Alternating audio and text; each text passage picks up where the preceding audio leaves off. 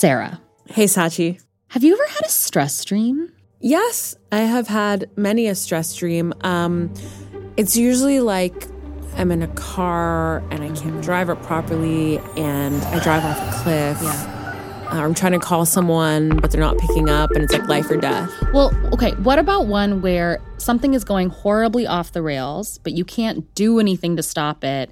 Like you have to give a presentation, but you haven't done any of the homework to prepare. Are you trying to make me have stress dreams tonight? Is that what's happening? Ooh, and in this dream, you're pregnant. Okay, that would be a real twist. So thank you for that. And the person you trust most in this world is not who they seem. Well, now you are just describing a nightmare. Well, guess what? This isn't a dream or a nightmare for Ashley Benefield. This is her life. The ballet company she started with her husband, Doug, is falling apart. She's hundreds of miles away at her mother's home in Florida, and it's about to get worse. I'm legitimately nervous for Ashley. So let me set the scene. You know, I love setting a scene. Yes. It's September 2017, Bradenton, Florida. Ashley Benefield sits up in bed and waits to see what will force her back under the covers shooting muscle pain or nausea. But today is a good day. It's just the typical discomfort of being six months pregnant. She gets up and makes her way to the kitchen. She looks at a calendar on the wall that has been flipped to December, and her eyes zero in on December 5th, her birthday. She never imagined turning 26 would look like this. She should be happy, right? She's always wanted a family, and she's pregnant with her first baby. I almost forgot she's not even 26 yet. I mean, like, she's still so young. Yeah, she's a kid. And she has way more troubles than any 25 year old should have. She and Doug, her husband, have really not been getting along. Actually, that's kind of an understatement. Like, they've had big, ugly, scary fights. And that's why Ashley is still in Florida with her mom. Ashley flips through the mail. When she sees an official looking envelope, her pulse jumps. It's from the Carlson Company, a forensic lab. Last month, Ashley sent in a lock of her hair to be tested.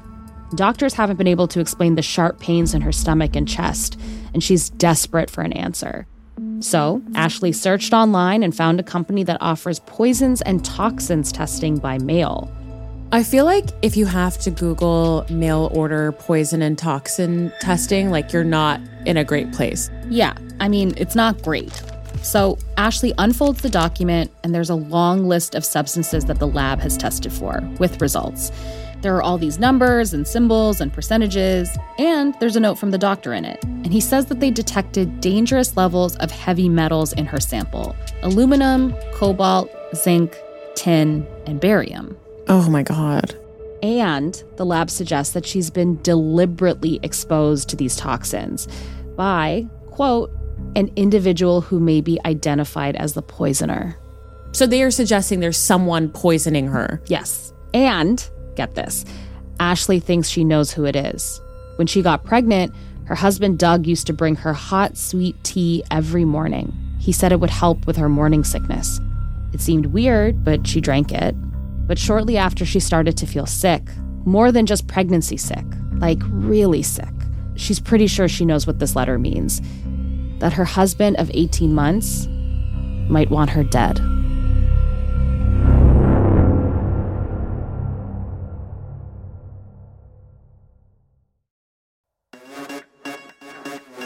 From Wondery, I'm Scaachi Koul, And I'm Sarah Hagi. and this is Scamfluencers. Come and give me your attention. I won't ever learn my lesson. Turn my speakers to 11. I feel like a legend. So, in our last episode, Doug and Ashley Benefield got married impulsively, and just as impulsively, they started a ballet company. But when the dancers show up, it's clear they've gotten in over their heads. And worse, their marriage is starting to implode. And what was happening between Doug and Ashley behind the scenes is about to take center stage. This is episode two Pointe and Shoot. And I feel like a legend. So, part two of our story begins on September 18, 2017. Back when Taylor Swift's Look What You Made Me Do was at the top of the charts and cowboy boots were making a comeback for everyone other than me. Okay, I mean, first of all, the cowboy boots thing did not happen. But I- Uh, also, I- excuse me, it happened for some. also 2017 was like 5 years ago. You're making it sound like we're really going back in time. Anything pre pandemic is like 600 years ago. okay, good point. Thank you. So, it's the first official day of rehearsals at American National Ballet, a brand new dance company started by Doug and Ashley Benefield. They brought in 47 hopeful dancers to create an inclusive and diverse ballet company. Now, if you remember, when the dancers arrived, things looked a little different than what was promised. Yeah, I remember the rehearsal studio that was supposed to be under the luxury apartments where they took their year long leases. Not there. Right. Instead, they're going to have to rehearse in a very small space that belongs to the ballet master, Michael Wise. But they figure, okay, maybe the founders need more time to get it ready. If they have to rehearse somewhere else for now, that's fine. Yeah, and there's still that one question that hasn't been answered where is Ashley? Yeah, I mean, good question. Where is Ashley? I mean, she wasn't at the welcome party, even though she had personally spoken to many of the dancers, and she brought them on board with her own stories of discrimination in the ballet world. They're hopeful that she'll be at the studio today, but she's not. Instead, they're greeted by Doug, and he looks really out of place. The dancers are all in tights and leotards and pointe shoes, but Doug is in a blue suit very official looking. He tells the dancers that Ashley is pregnant and bedridden in Florida and that she won't be there for months. And the dancers empathize, obviously, but they can sense there's more going on. And boy, are they right. Because Ashley isn't in bed today, or even in Florida. She's actually right here in Charleston.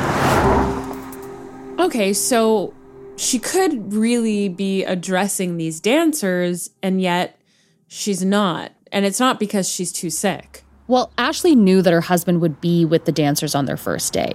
So she chose then to get in her car in Sarasota with her mom and drive more than 500 miles northeast. No one's there when they arrive at the house. Ashley grabs all her stuff and then she takes one last look at her marital home. It's rustic decor with the Bible quotes on the walls and the cozy sofa where she used to relax with Doug. And then she leaves a note on the kitchen counter and walks out without looking back. Okay, so she leaves him a classic breakup note. What's in it? Well, it's actually more like a breakup manifesto. It's a numbered and dated four page letter with 21 bullet points describing why she's calling off their relationship. Okay, so this isn't like an impulsive decision. She really thought this whole thing out. Yeah, she had been planning it for months, but Doug is still taken completely by surprise. When he gets home from greeting the dancers, he finds the letter and starts to read. And it says that she's heartbroken, but she's ending things. She says that she can't handle Doug's volatile behavior anymore. Sarah, do you want to read some of the bullet points? Okay, um this makes me anxious just to even read it. but okay. Imagine getting this letter.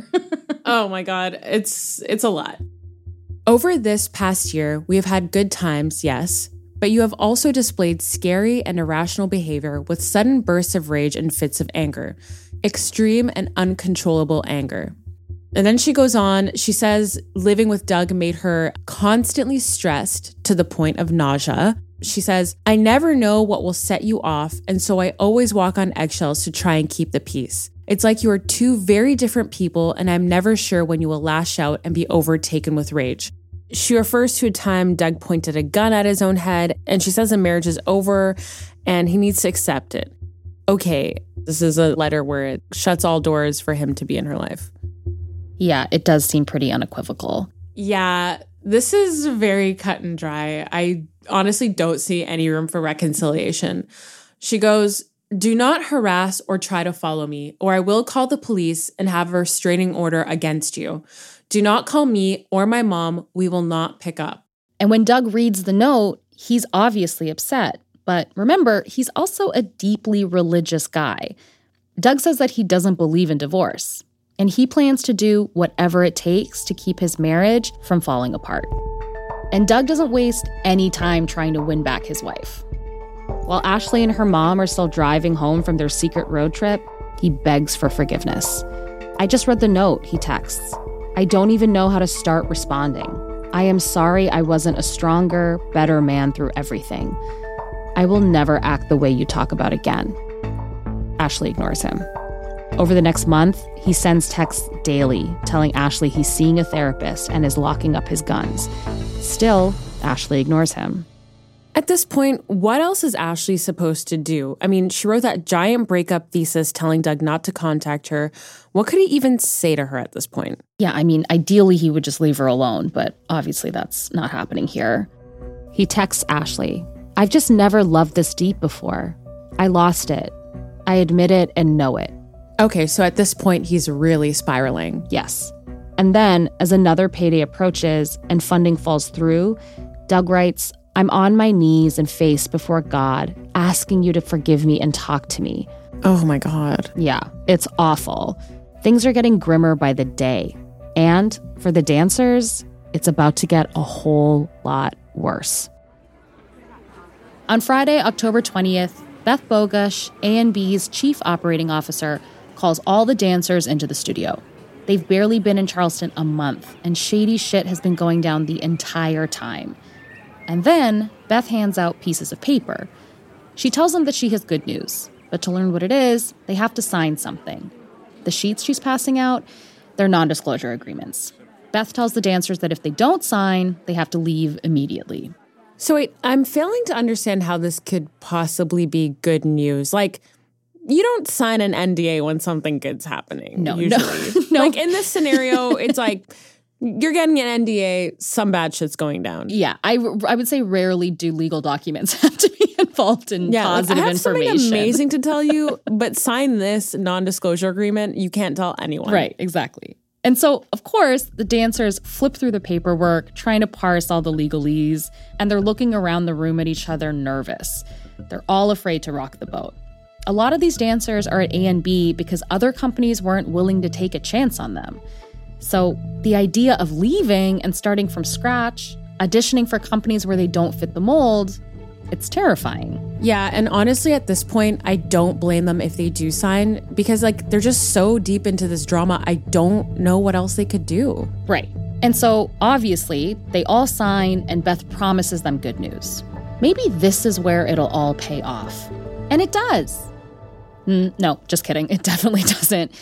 Three days after the dancers signed the NDAs, A&B announces that they're merging with another dance company. And then, as a part of the merger, they say that they're letting go of half of the company 23 dancers fired just one month into their eight month contract. Okay, honestly, it is so hard to wrap my head around the fact that it's been one month. And also, like, these people are in the prime of their careers and they took this huge risk on a new company, and it took one month for everything to come crashing down. And now they're jobless in the middle of a season and on the hook for year long leases. The ballet world, which had such high hopes for A&B, watches in horror as the dream implodes. The firings unleash a blitz of bad press. Local Charleston papers run stories about it. And the dance world is furious. I found a clip on YouTube from someone named Ballerina Badass. Take a listen. My favorite part was when apparently they said to the dancers that they fired, yeah, you're not really up to snuff for the new company we're putting together because I guess that they're going to be melding with another company. But they said you could stay on and keep dancing with us for free. For free, people. So, what do you think? I mean, it is, I, I really do like that this story was leaked despite the NDAs. Yeah. I mean, it's crazy. Like, I feel like the dance world's probably so small. And I mean, how can you disagree with Ballerina Badass? Well, I certainly can't. and Beth, the COO of A&B, she goes out to the press and she tries to explain. She says they lost an investor and they had no choice. She says A&B is merging with another company. And worst of all, Beth says that the dancers who were fired didn't meet the criteria for that new company, which is going to perform classical ballet, neoclassical ballet, and musical theater. Okay, so in other words, they now want traditional looking ballet dancers for traditional ballet. Yeah, I mean, it's bullshit. And it's a total about face from A&B's mission. For a lot of the dancers, this just reopens their old wounds.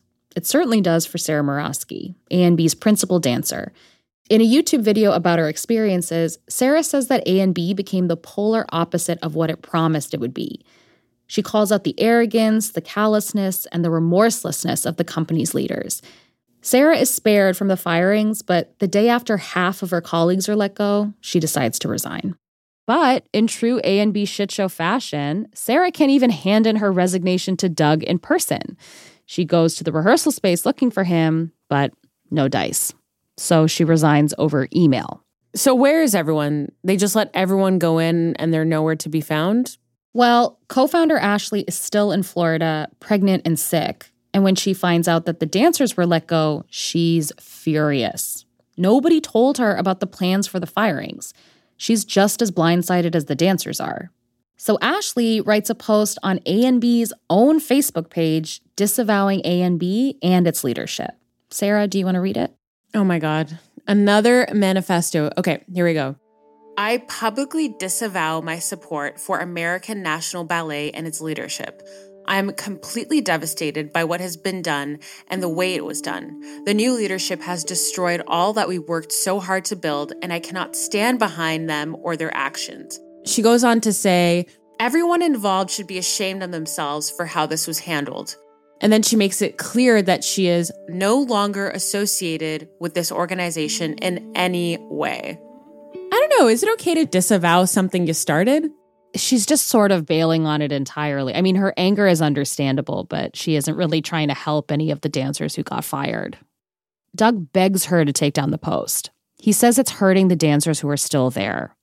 And Ashley just stops answering. She cuts him off completely. And within weeks, A and B is done for good. Ooh. So now all the dancers and the staff of A and B are out of work. The company is just a shell on social media, plastered with outdated cheer for Doug, the more he tries to make it all work, the more he loses. The company, his wife, their baby. But little does he know that down in Florida, Ashley is spiraling, and she's about to make things even worse.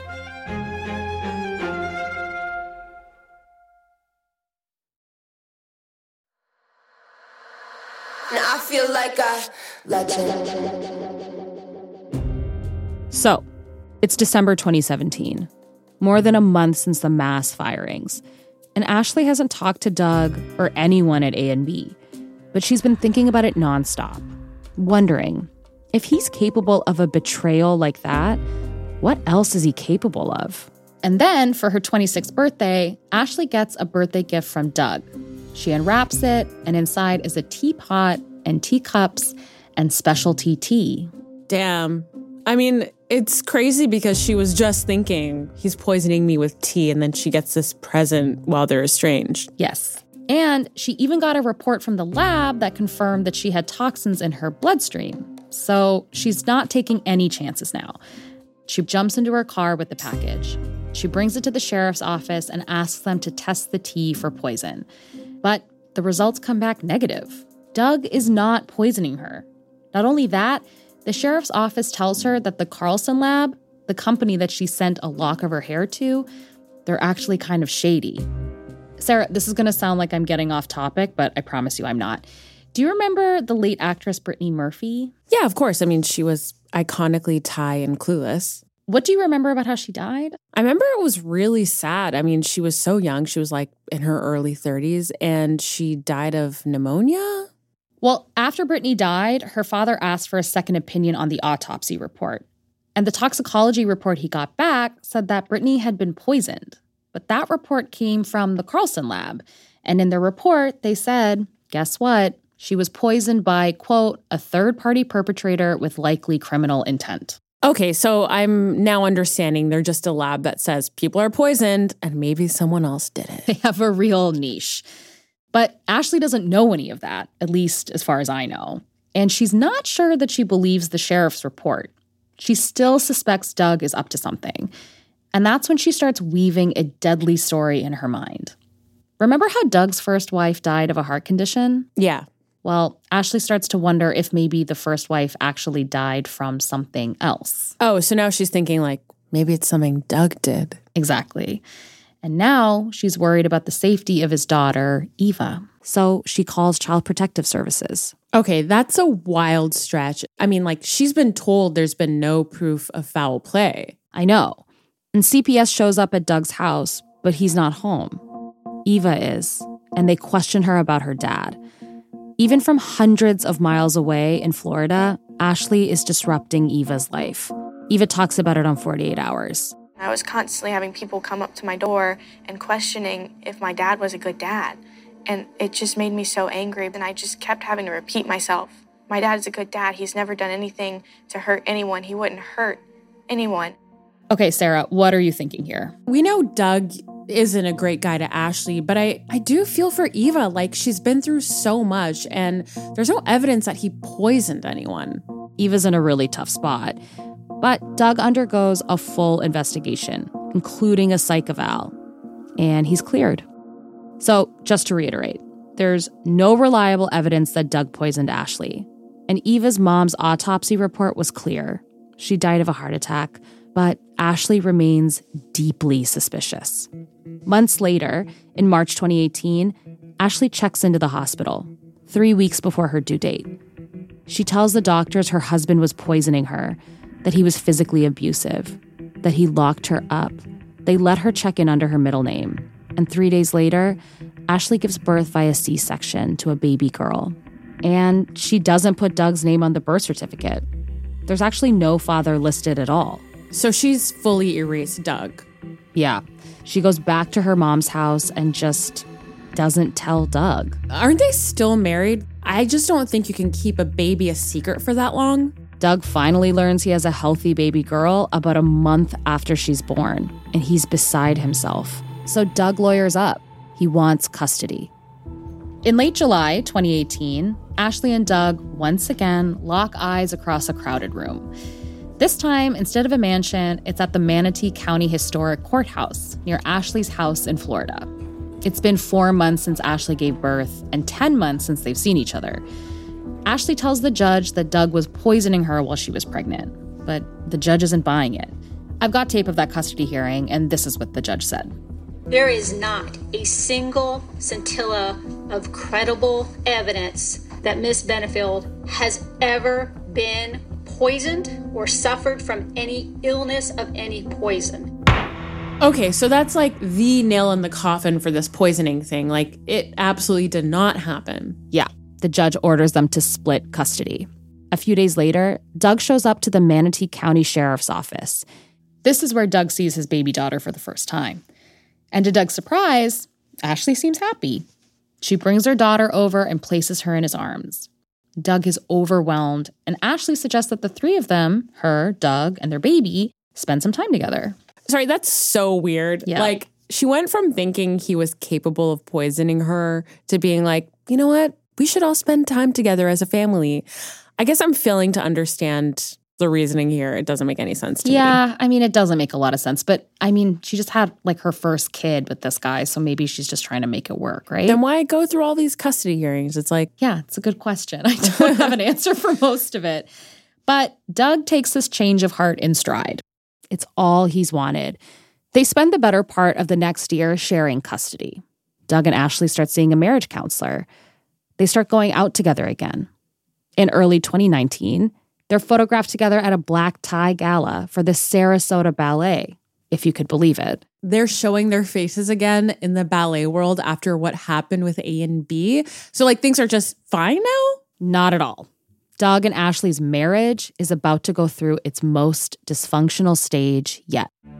And even though they're playing nice, Ashley still thinks Doug tried to poison her.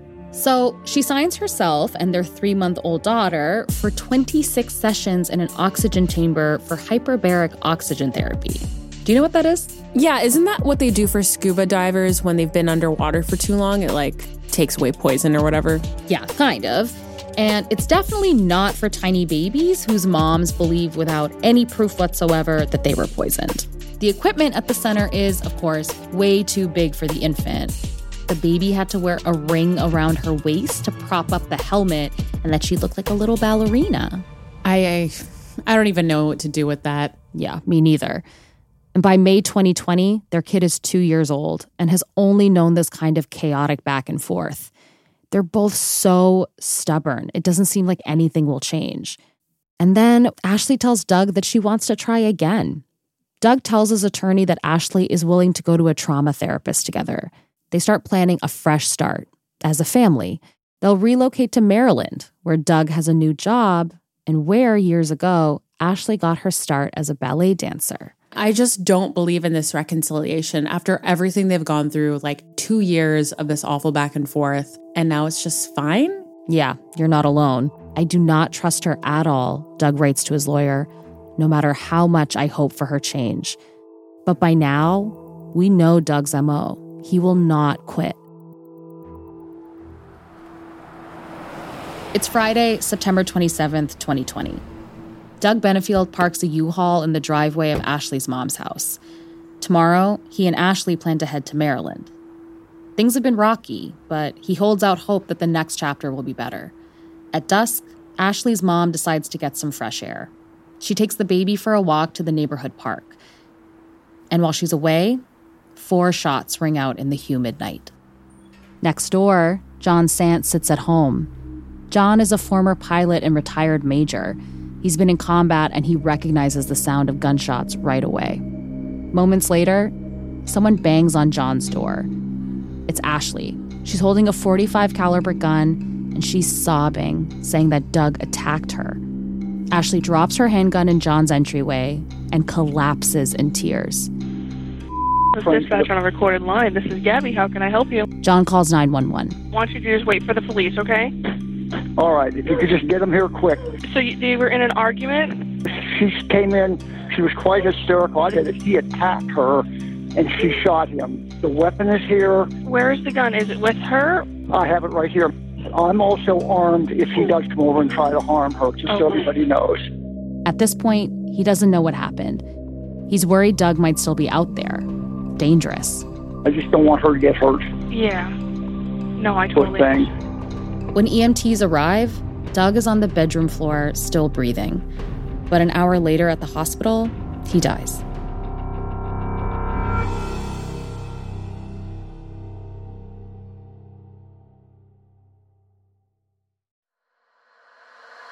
I feel like a legend. Eva wakes up the next morning in Charleston. Nobody has called her from the hospital, and Ashley hasn't reached out either. But Eva knows something isn't right because every day her dad sends her a good morning text with a Bible verse, but not today. So she sends him a text, and another, and another, and she calls him, but no response. Wow. Honestly, it feels like Eva kind of always knew this would end in a really tragic way, one way or another. And the fact that just not getting a response from her dad was enough to be like, something's going on, that really says a lot. Especially because, you know, she witnessed the most volatile moments in their relationship. But then she gets a call from her uncle, and there's something in her that already knows what's happened. Here's Eva on 48 Hours. I said, What's wrong with my dad? And he said, There's been an accident. And I said, She killed him. Didn't she? And he said, Yeah, she shot him twice. Honestly, this is so striking to me. Like, if your dad doesn't text you or like you don't hear from your dad, your immediate assumption isn't his wife murdered him. I wonder a lot if Doug had just stayed in Charleston and let his marriage fall apart, what would have happened? Like maybe all of this would have been avoided. There's no way to know, but also, this is truly one of the saddest endings to a scam I've ever heard. It's really tragic. And it gets worse when you look at the police report. It says that Doug was shot from a few feet away. And police say that based on the entry wounds, it does not appear that he was facing Ashley when she began shooting. Doug was unarmed, and the report says that he hadn't taken any defensive or combative stances. Ashley's mom tells police that she and her daughter had been living in fear of Doug for three and a half years.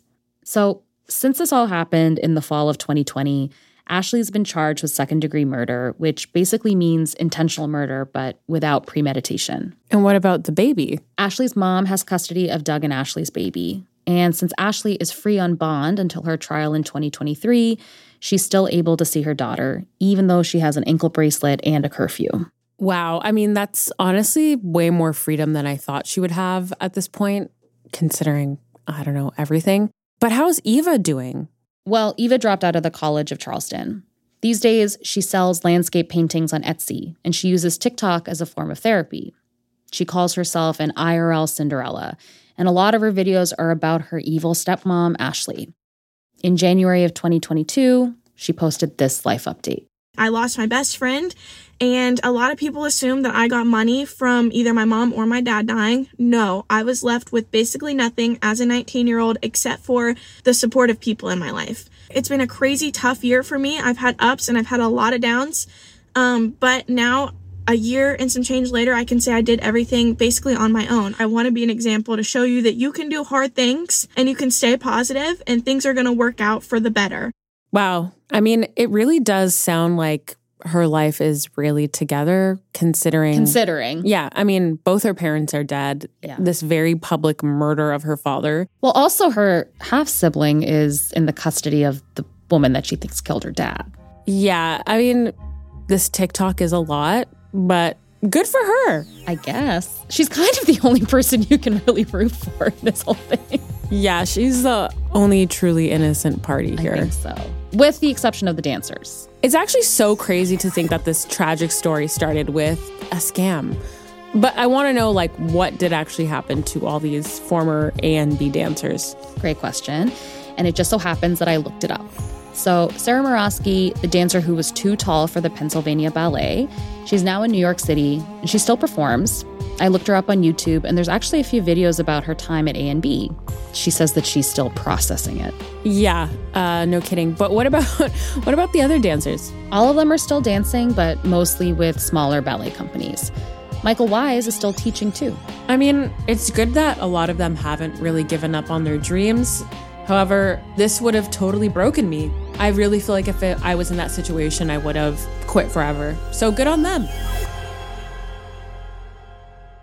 Sarah, it's time to do my other favorite thing other than setting a scene. Oh, great. which is to run this whole thing through our Scamfluencer index. So, for people playing along at home, our index is based on both scam and influence. So, the size and complexity of the scam and the influencer reach.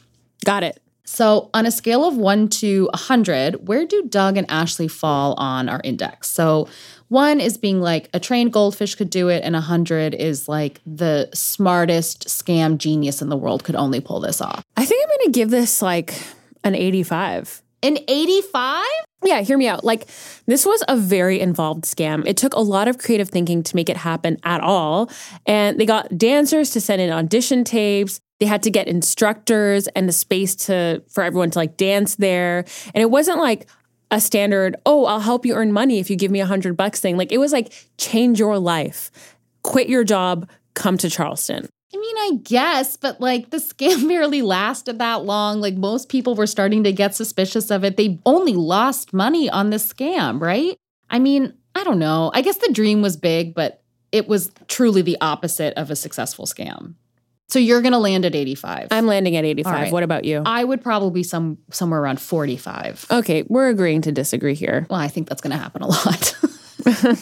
well, maybe next time we'll line up because we have plenty of scamfluencers we're going to cover in future episodes about people who are not who they seem.